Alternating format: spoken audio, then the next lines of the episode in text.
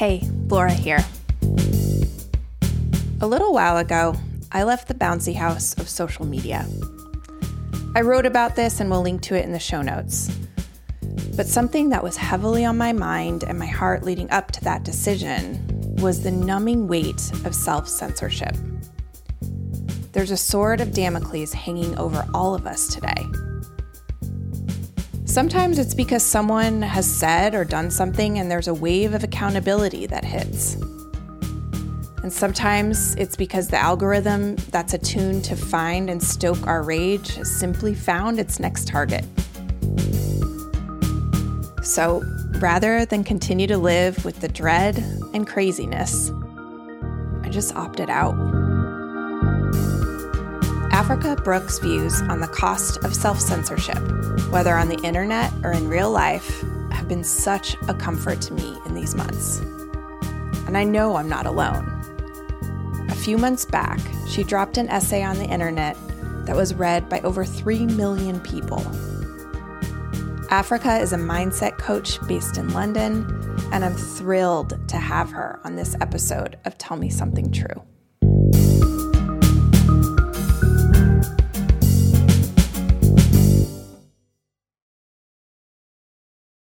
Hi, Africa. Welcome. Hello. Thank you so much for having me. Thank you. I've been very, very excited about this conversation. So thank you. Me as well. So, I want to start by just talking about the work that you're doing today and how you got here. So, today in the present day, I'm a mindset coach, I'm a writer, and I am a consultant as well.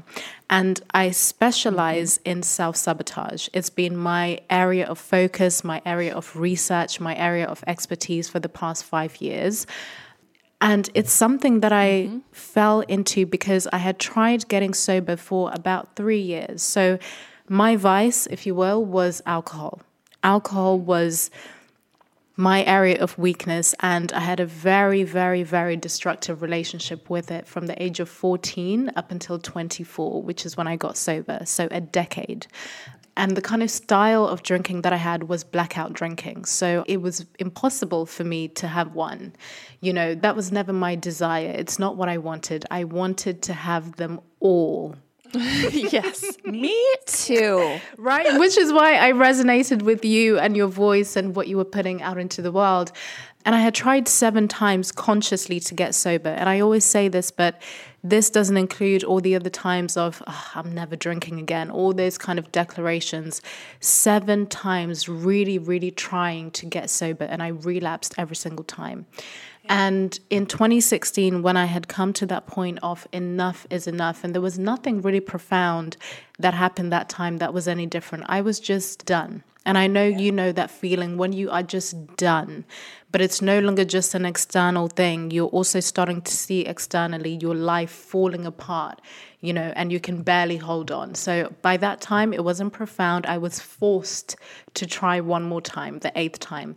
And then what I realized was different was that something was changing on an identity level, which is something that I had never tried before. I had always identified with being a drinker, party girl, being the one that is always available. And I tried something different, and it was a very subconscious thing, but I decided that I was a non drinker. And it sounds so simple, but I had never decided that before. Before, it was just, I'm not drinking anymore. I'm not drinking anymore because I'm losing people around me, because I'm getting fired from jobs, because I'm apologizing for things that I don't remember, because I'm waking up in strange locations, not knowing if I've had sex or not. You know, yeah. it, it was that kind of thing. It was never an identity piece of I am a non drinker and I'm going to find out what life is like as a non drinker. And when I made that decision on an identity level and it stuck, even when it was uncomfortable, I became so fascinated with human behavior. I wanted to really find out what happens to us, not just in terms of behavioral change, but on a brain based level. What happens? Mm. How does self sabotage work? Do we sabotage ourselves because we truly yep. hate ourselves and we just want to be cruel? Or is it something else? And over time, five years later, I started to understand that it's all about self protection. And So, from the beginning, 2016 to now, 2021, what started as a personal journey then became a professional journey, then became training, then became research, then became a wider curiosity. So, that's what leads me to do the work that I do now. And now it's at a point where mm-hmm. I'm not just focusing on self sabotage, I'm now very curious about collective sabotage, which I'm starting to see in the wider world in our culture. That's the most condensed way that I could explain what I do and where I've come from. It's perfect. So, self sabotage, how did that occur to you? I mean, it's kind of obvious like, okay, I'm sabotaging myself with drinking. But as an area of focus, you said you discovered it was self protection. So say more about that. Yes, self sabotage, to put it very simply, it's when you get in your own way. It's when you stop yourself mm-hmm. from progressing. It's when you put the spanner in the works. No one else does that, you do it, right? Yeah. So when I started to think, okay, I understand, you know, that we do it because we're afraid of something. I understand that it's because there's a discomfort that comes with growth, there's a discomfort that comes with doing something new or shifting into a new identity. But is there something more? And that's when, through having conversations with other people and just revisiting my own experience, I realized that actually for me, it was a lot about self protection. It's because I believed with alcohol, for example, I believed that who I am in a social setting is not enough unless I'm drinking, that I'm not funny enough, that I'm not desirable enough, that I can't be fluent in conversation enough. So I need something else. I need some kind of buffer. So I was protecting myself from the awkwardness that might come with me just needing to be me. I was protecting myself from possible rejection, but right. I wasn't protecting myself in the most helpful of ways. But when I really started to see it as self protection instead of me just being cruel and punishing myself, it became easier to show compassion for me, right? Which meant yes. that it was much easier to step into whatever identity I'm trying to carve out because I'm not holding any shame or resentment. And I find that approach, the self protection angle, helps people more than just hearing you're getting in your own way and now you need to do something about it. Absolutely. I mean, that was a major shift for me too, seeing that even my worst behaviors came from a good place, to put it very basically. It came from a place of trying to get my needs met, which is, I suppose, another way of saying it, right? Self protection, we try to get our needs met. Would you say that's how you approach your coaching? That we are all generally just trying to get our needs met? Absolutely. And something that I also like to remind myself, my clients, and the people around me is that we can easily convince ourselves that we're the only one that is doing this, right? I'm the only person in the world that is doing this to myself. Why? But we all experience self sabotaging behaviors in yeah. so many different ways, so many different ways, regardless of what your social standing is, what your position is in the world, what your title is.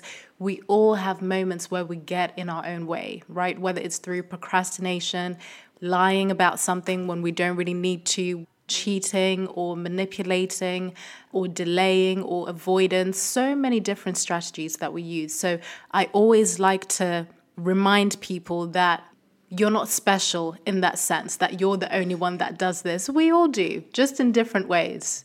Who do you work with, and what are the sort of things they're faced with or they're encountering when they find you? So, another aspect of the work that I do around self sabotage is self censorship. Because I realized that a big part of my patterns, for example, in the way that I got in my own way, sabotage myself, in the way that I drank, in the way that I used sex, I was censoring something. I felt like there were parts of myself that I wasn't allowed to own, so I had to be very different. I felt that there was pain that I wasn't able to express because then that would make me damaged. And over time, even with my sexuality, I felt that there were ideas and desires that I couldn't explain or articulate because I would be judged for them. So self censorship played a huge role in the way that then determined the relationship that I had with alcohol. So now, the people that tend to come to me on a one to one basis, I mainly work with people that are in the public eye on some level, people that are hyper visible, which means that they have an added pressure where they feel that they have to censor themselves because if they really say what they think, or if they really own all of the parts of themselves, they are going to be rejected. And that rejection shows up in so many different ways now, especially in the digital age, right? You're not you're not Absolutely. just worried anymore about being rejected by the people closest to you, your friendship group. Now you have to worry about thousands of nameless and faceless people that you millions potentially because we know that in the back of our minds that anyone could see anything. Yes, yes, exactly. So the people that come to me on a one to one basis are usually people that are in the public eye, people that are hyper visible, that are struggling with self censorship on a level that most people will never ever experience. And then I also have people that are not necessarily in the public eye that are just struggling with different types of self sabotage. But there's always an element of self censorship there as well. Where do you start with people? And I'm asking because I want to offer maybe a starting point for people to think about this. Yes. So it always looks different for everyone, right? It always looks different for everyone because, as you just said, self censorship is not just about, for example, I have this really controversial opinion and I really want to say it, but I'm worried about the repercussions of that. For some right. people, they have had to censor themselves because they grew up in an abusive environment. So therefore, they have to tread on eggshells. Otherwise, something is going to happen, right? So it, it shows right. up in so many different ways. So the one of the first things that I do is to really get clarity on exactly what that individual means when they say I am self-censoring what do they actually mean? So before I make an assumption of what that might look like, right? Instead of me making an assumption that it's about an opinion, because that's where we could go straight away, right? It's really understanding how would that individual articulate exactly what they're experiencing without necessarily using the terms self-sabotage or self-censorship. What are they actually right. struggling with internally? And then we always go from there because it looks very different for everyone. I'm very interested in how you enter when someone says, I don't know what I think, I don't know how I feel. How do you respond to that? I just ask, is that really true? Yes. Because, right, we always speak in absolutes, right? Even when we haven't done much self reflection to really interrogate that belief, to really interrogate that narrative that we keep on saying, I don't know what I think. You know, is that really true? What I also like to do is to just make that as objective as possible, right? To really dissect what has just been said. So I might ask something like, okay, so in your day to day basis, you go through 24 hours a day and you don't think anything and you don't make any kind of decision. Is that really true? And then it's like, well, no, right? Yeah. And then you start to really get even more specific, what are some of the things that happen in your 24 hours where you are required to think, you're required to trust yourself on some level? Because to make any kind of decision, even what you're going to eat, what you're going to yes. drink, am I going to sleep now? Am I going to watch this now? Am I going to write? Am I going to go to work? That requires you to make a decision. And to right. be able to make that decision, there is some level of self trust. So when someone says, for example, I don't know how to trust myself. Most of the time, they mean, I don't know how to trust myself when it comes to this specific thing. But they mm-hmm. say it mm-hmm. as if it's an absolute truth to absolutely everything. Mm-hmm. So, again, I might ask something along the lines of, Is that really true? So, you're saying that you have never, ever trusted yourself to know when it's time to eat. And it's like, actually, well, no, right? and then it always goes from there and then we go as deep as we need to and really start to understand the psychology of that really start to look at what is the belief system what are the beliefs that they are taking as an absolute truth that need to be interrogated something like if i were to tell the truth about how I feel in this moment, this would happen. Yes. So it's dangerous to think what I think, perhaps, is another way of saying it. Yes, exactly. And uh, have you experienced that? Yes. I'm thinking of it in two ways. You know, there's the in my sort of personal life and then as a public person. In my personal life, that's where I had to learn first that it was not only okay to say what I think, feel what I feel. That's one layer, not that it's just okay to, meaning there are shadow parts of me that I include everything that that no emotion is wrong, no thought is on its face wrong. That alone was massive. For example, I don't like my husband. I'm disgusted by my friend. You know, all the ways that we're internally conflicted all the time because that's what it means to be human. And that that is the nature of humanity and not some error or some comment on our morality or that we are depraved because we have what we call icky thoughts. you know, so so there's that level and I had to go through that. And what really brought me to that was my drinking and and having to accept these really ugly difficult things that I had actually done. And to go, does that mean I'm a terrible person or was I trying to get my needs met? And that was a whole layer. I found that I was not integrated until I could also express what was inside outwardly. There was just, to me, that pain was a big part of why I was drinking. I was inside feeling, thinking, living a certain way, and outside doing something much different. There's tension in that that requires relief, in my experience. So I literally had the thought, Africa, many times if I tell the truth about who I am and what I've done, well, I, I can't. I'd rather die. Like I'd really thought that. that that's not possible for me. Maybe it's possible for other people. Great. They aren't me and it will kill me and it will kill other people, right? I wouldn't want to live in this world because I would be so ashamed. I wouldn't survive the repercussions of that. And that to me was was the central part of sobriety and still is right? And it's a process. And and I have so much to say about that. I think what happens on an individual level always shows up collectively. And so what I see you doing is not calling it out but bringing that to the surface. And allowing people to think what they think and feel what they feel. So talk about that too, like how you how you actually listen to yourself when you're taking in information. How you know what intuition is versus the voice of say fear. Yes. Oh, that's good.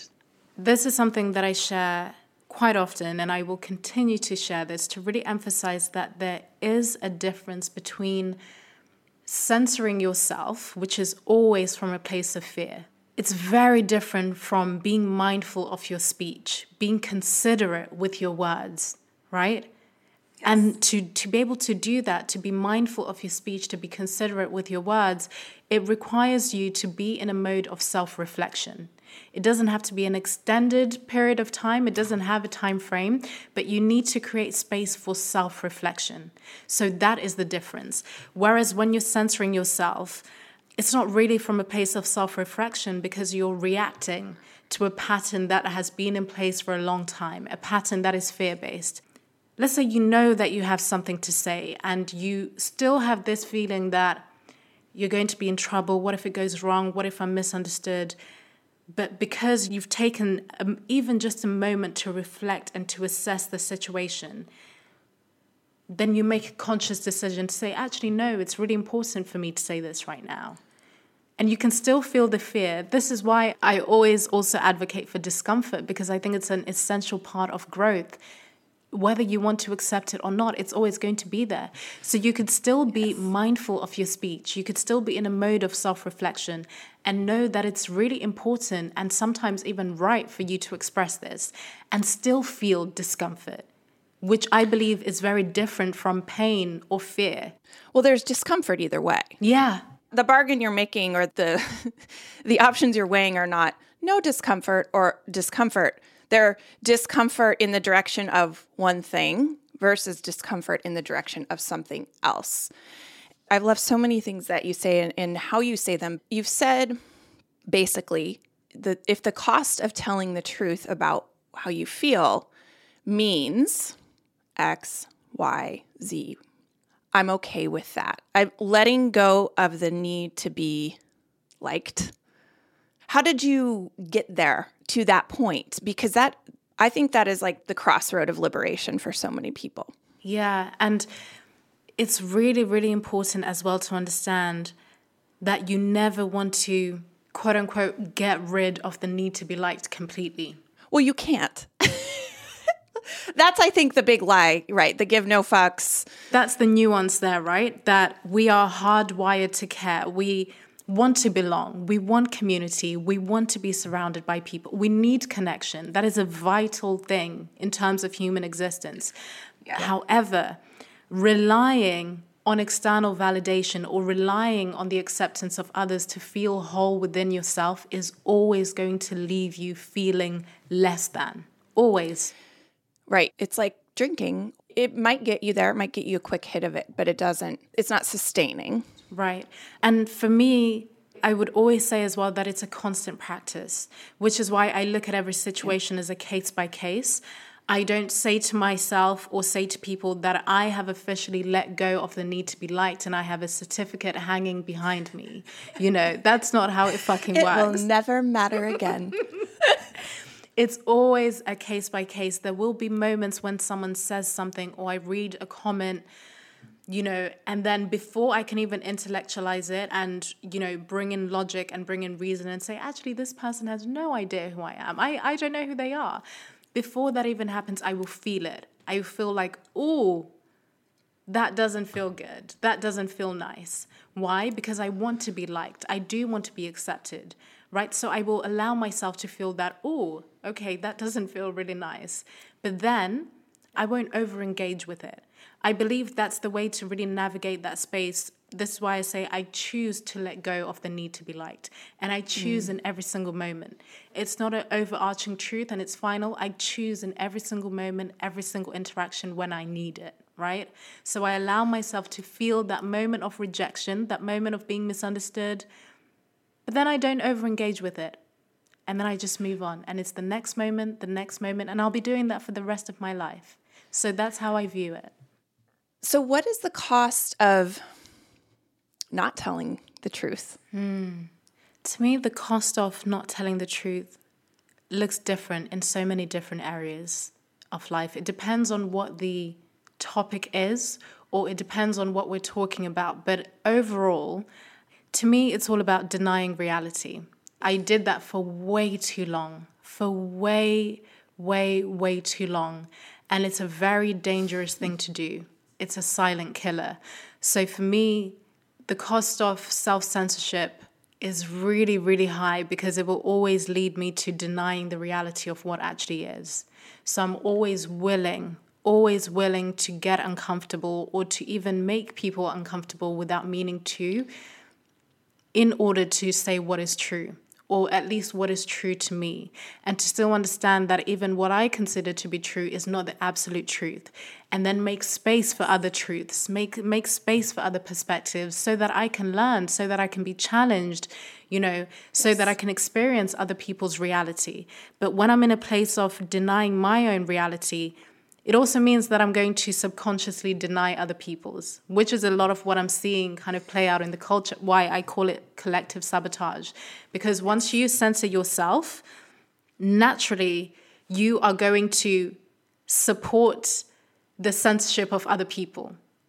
And you're going yes. to think that that's just the norm. It's what I have accepted as an absolute truth for myself. So therefore, it's the truth. That that is the truth. And then it just becomes a ripple effect and then collectively we just don't really say anything.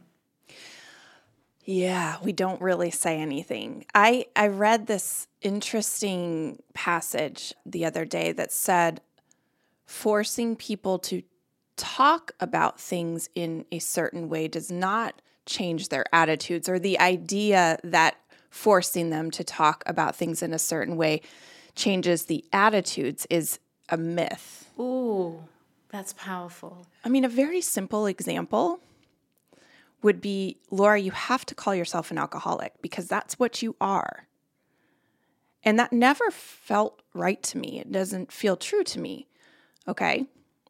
Every time I said it, I uh, like lost a little bit of me. I was supposed to speak about myself in this certain way so that I showed that I accepted who I am, so that I, you know, if I didn't, I was in denial, so on and so forth. I see a lot of that going on. If you say this, it means this.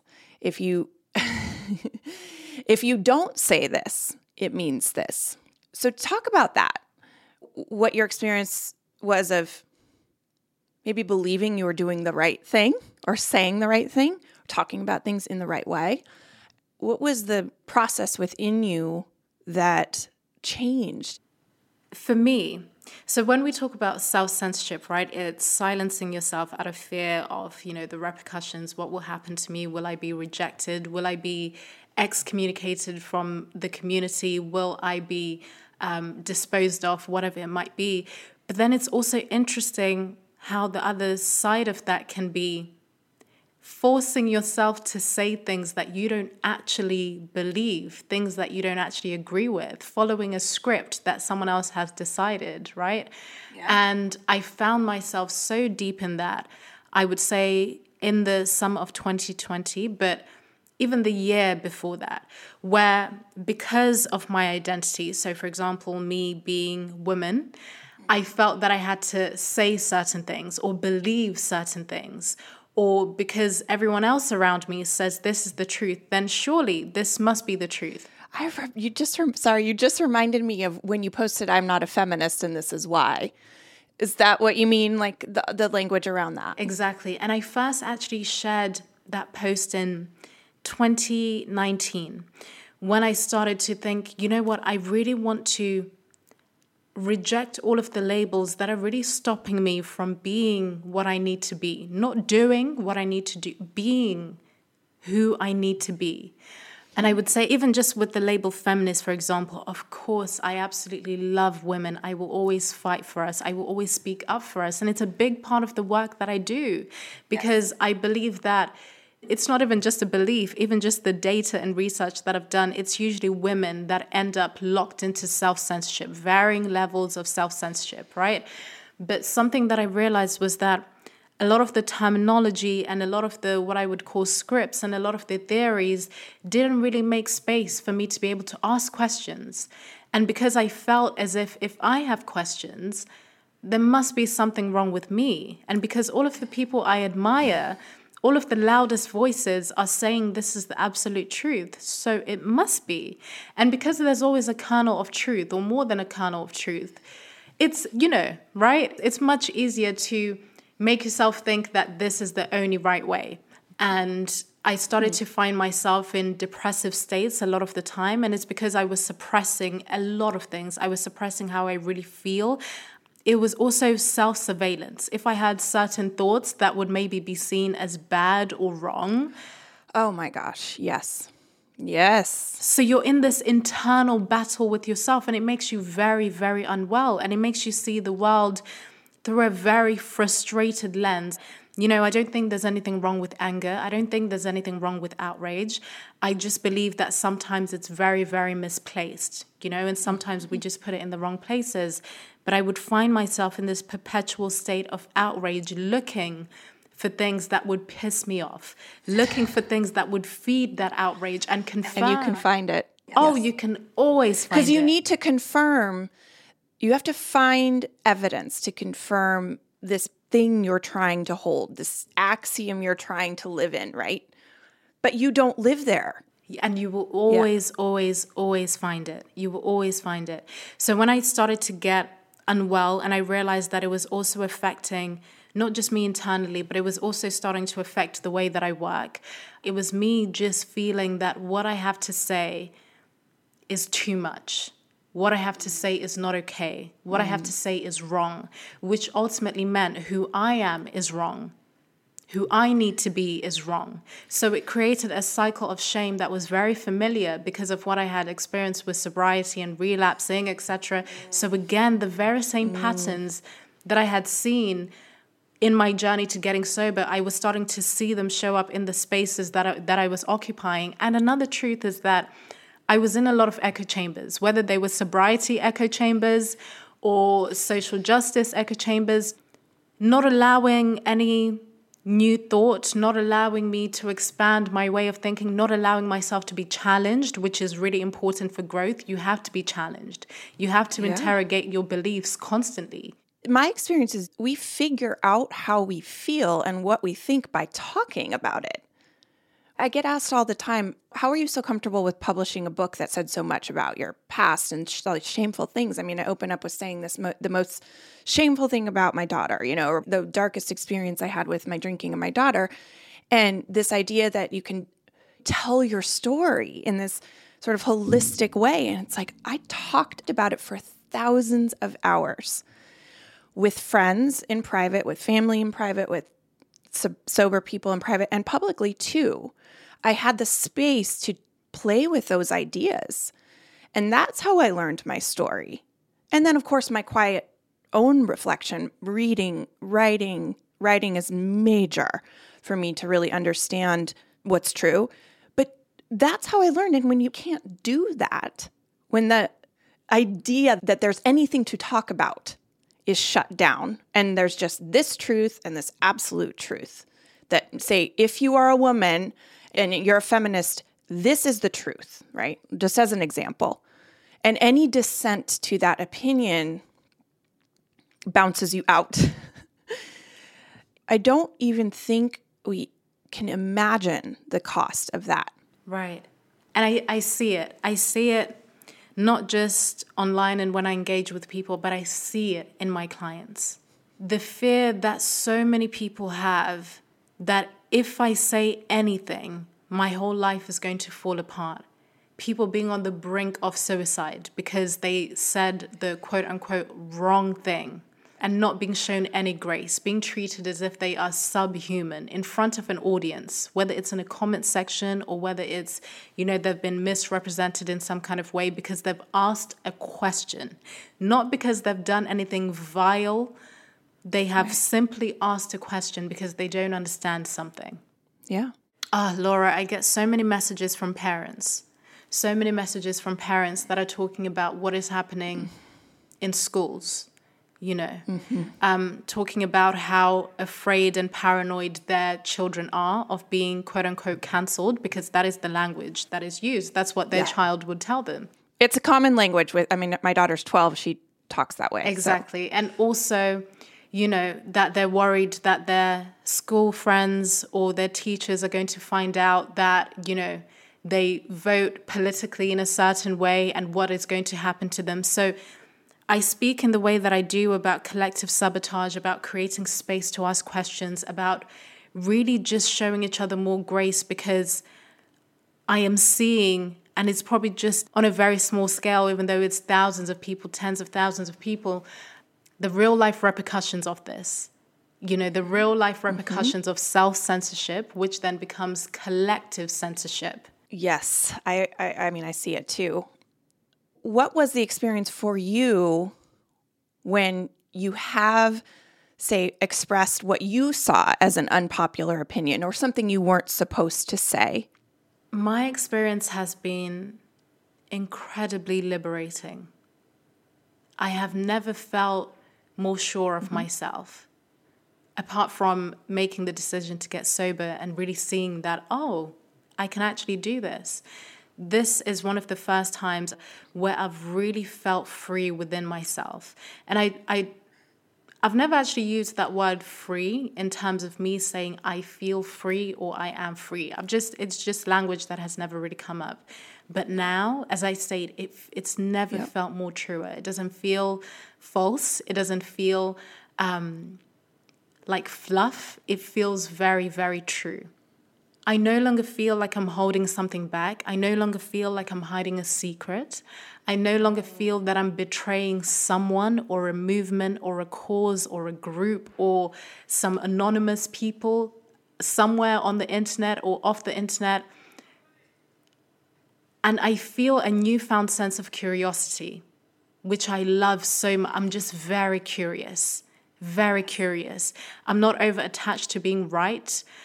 I always make space for the possibility that I will be wrong, and I welcome that. I want to know where am I wrong? What am I not seeing here? What am I not understanding?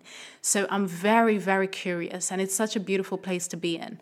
And believe it or not, I really haven't received much pushback. And, you know, I know we're not really talking about this in this conversation, but a big part of this is a letter that I wrote to really express that I'm done with self censoring. You know, a letter that was only supposed to be for a small group of people on my little newsletter. Now it's reached over 3 million people last time Stop. that I checked. And I, I don't know how many more people now. Wow. Right. And the fact that it's reached so many people all over the world, and I really haven't received much pushback I must be saying something that is not just my subjective truth, right?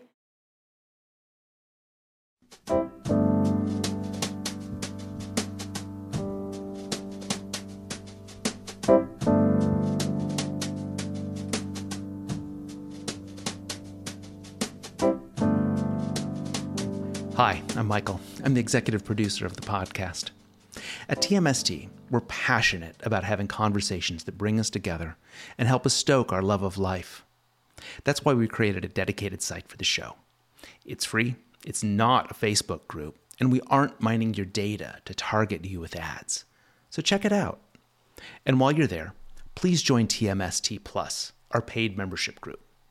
TMST Plus members will play the critical role in keeping this going and ad free there are no corporations backing us, there's no advertisers. I mean, it's really up to us to pull together and make it happen.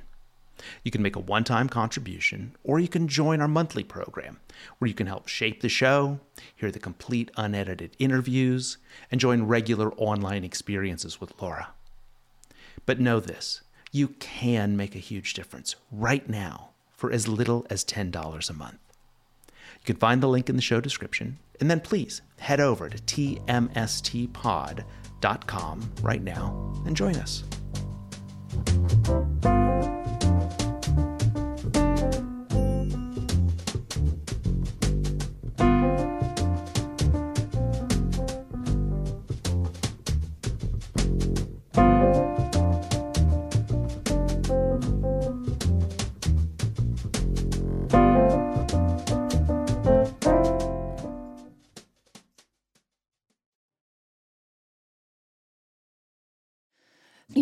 The truth has this expansive quality when you hear it and you feel it? It's a relief, even when it's painful. It's like when you're a kid, or I was, you know, a kid, and my parents were getting divorced, and I knew it. I knew it, but no one would say it. And finally, this pretty horrible night, it all blew up, and someone finally said it to me. It was awful and I was young, you know, uh, there was all kinds of things going on, but it's such a relief to hear the truth. That's what I read in your letter. So I'm not surprised. Thank you. And because I've never, not just in my letter, even now as I sit with you today, and regardless of who I work with and who my work is reaching, I've never positioned myself as superior to anyone. I'm, I'm not. I'm not. I'm walking alongside anyone and everyone, and I will get it wrong. You know, when I get messages of people saying, I 100% agree with everything you're saying, thank you so much. I always say, thank you. I completely understand where you're coming from and I receive it. I appreciate it. But please make space for the fact that one day I will get it wrong. And yes. when that day comes, it's going to be okay. Yes. It's going to be okay because yes. that that is real life. And I want yes. us to all talk about it. If you will give me the grace and you give me the space, please let's have a conversation so I can learn and find out something that I, I didn't know. And that's the energy of which I wrote my letter. That's the energy in which I have conversations, which is why I believe I haven't really received any pushback from it because I'm not presenting anything as an absolute truth. I'm saying, hey, there are some things that we haven't been talking about. Can we talk about it? And I always say this too that I have more questions than answers. I do. Yeah. We all do. That's the thing. If we could just say that, if we could admit it, you know, we want people, we want other people to have the answers for us, right? I mean, I I've definitely want anytime I've put someone on a pedestal, they've betrayed me, you know, eventually because of course. Man, if we could only say that. I I have questions. I have questions. That's it. That's that's it. That's it. But can we make space for those questions to be asked? I really hope we can. I think we're we're starting to realize that it's it's urgent. It's urgent for that space to be made, and that's the most beautiful uh, thing about you know even the conversation you and I are having right now. Mm-hmm. That it, it it starts to create space for that to happen, and it can encourage someone else to have a conversation that maybe they didn't think they could have, you know. So it's that ripple effect again because there's several other ripple effects happening, but are they useful? Oh my goodness, yes. Well, we could talk about that for a really long time. and I suspect it's always yes and no. You know, I don't, we, that remains to be seen. It seems to me one of the reasons we are suffering so much culturally is we haven't, and I talked to uh, Yung Pueblo. I don't know if you're familiar with his work. He said something so beautiful that we forget that what unites us is actually our ignorance. Ah, right? full body chills. That we have put on morality or made it a character assassination if someone doesn't operate in the same axiomatic beliefs that we do. And we cudgel people into this space if they haven't adopted those things. And but you can't as we know from getting sober, it took me 7 years to be able to articulate one essay about how I felt about AA. 10,000 words and probably 50,000 that I never used, maybe more. It took me 7 years to articulate the complexity and nuance and paradox of how I felt about AA. One thing. And we expect people to be able to do that around all kinds of things. And the only reason I could do that about AA is because I had lived through that experience. Thank you so, so much for saying that. That really yeah, that gives so much perspective. So, so much perspective. And I know that it's going to be so useful for some more than a few people, but I really needed to hear that. And I couldn't even tell you exactly why, but I just really needed to hear that. And it affirms and validates so much of what I am saying and where I'm at right now and where I hope to continue to be so thank you. You're welcome. I think it can be really hard to name what it is that's so upsetting, that's so frustrating. It can be really hard to name what's happening. And I would love to end with knowing how you sort of manage your what you take in and consume and the types of interactions you have offline that sort of fortify you my experience was on social media specifically, and really Instagram. I couldn't hear myself. I really couldn't. There was too much noise. And like when I would go on, I would feel my body would feel different. I would feel anxious. And it could be about something I posted, or it could be about just what I was consuming. So that's why I left. And I still don't really have the words for all of it. But I know that so much of it has to do with what you're talking about, which is self sabotage. So, what do you do to fortify yourself against that? How do you manage what you consume? How do you make sure you're connected to your own intuition and voice? I such a good question again. And I resonate I mean, I resonate with the whole fucking thing, but I resonate with what you just said around the performing aspect of it because it's something that I would say I felt a few years ago. And then I made the decision that I am not going to allow a platform or an audience or a perceived community to determine who I'm going to be. Mm-hmm. Because I felt this at a point where I was becoming very comfortable in my sobriety. The online space that I occupy, the only one is Instagram. It's a platform that I've always enjoyed. You know, I started my profile and platform there as a journal, just sharing, no intention to build any kind of audience, eh, nothing of the sort, right? So by the time I started to gain an audience and my work started to reach people, I started to be connected to other things and to share my voice in other ways. I did come to a point of feeling, am I going to have to talk about sobriety forever? Yeah. Because this is what's expected of me. Mm. Am I going to have to talk about this forever, even when I am a few years in, five years in, 10 years in? Is this who I am, what I do? And then I was like, no, no, because by the time I was even two and a half or three years sober, I'm changing. So I'm so comfortable in my sobriety now that I don't even think about it as much. So I don't want to force myself to talk about it that much. I decided that whoever's going to stay is going to grow with me because I'm mm-hmm. growing behind the scenes.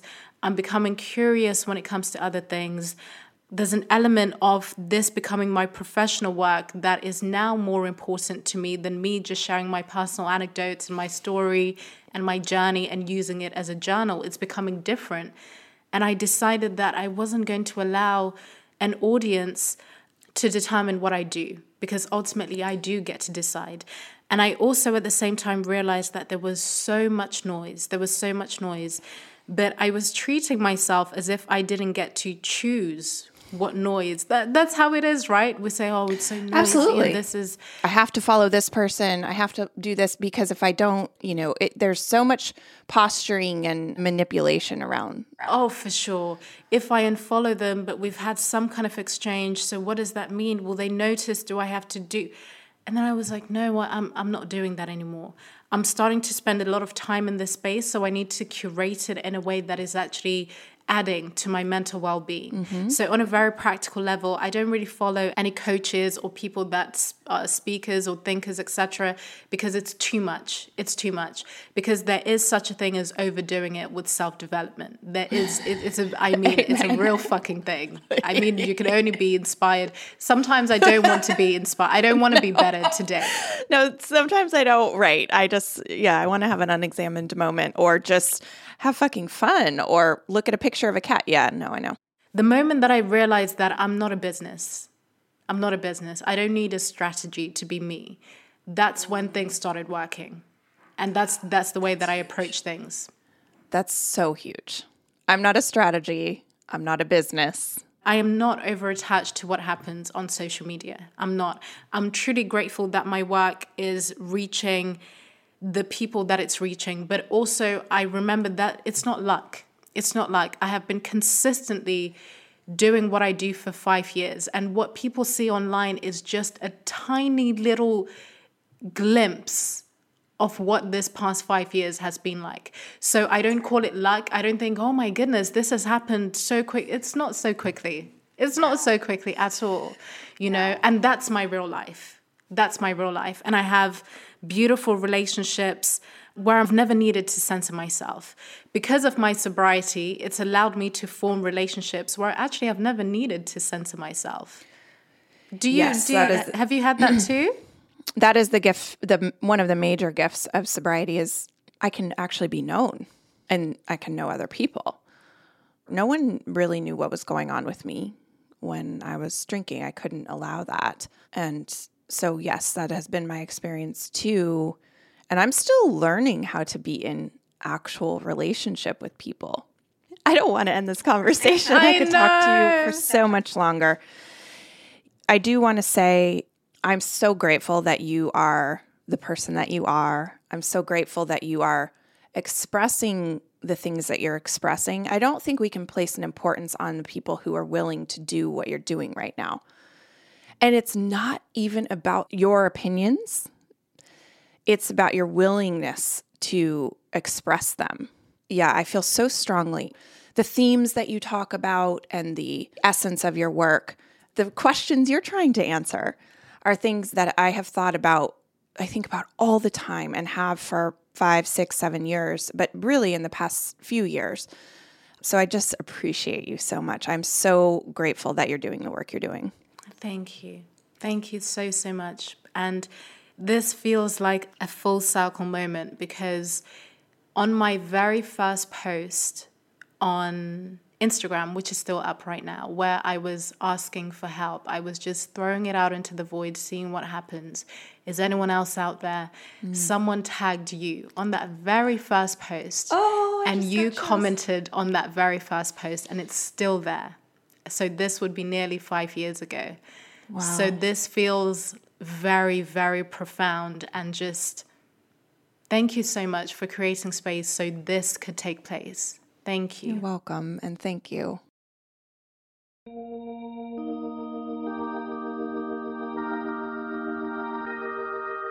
I come away from my time with Africa and my feet just feel a little more firmly planted. My shoulders are a bit more squared off. She is such a clarifying, grounding force. You can connect with her online. Instagram is her main platform, and we'll have the link at tmstpod.com.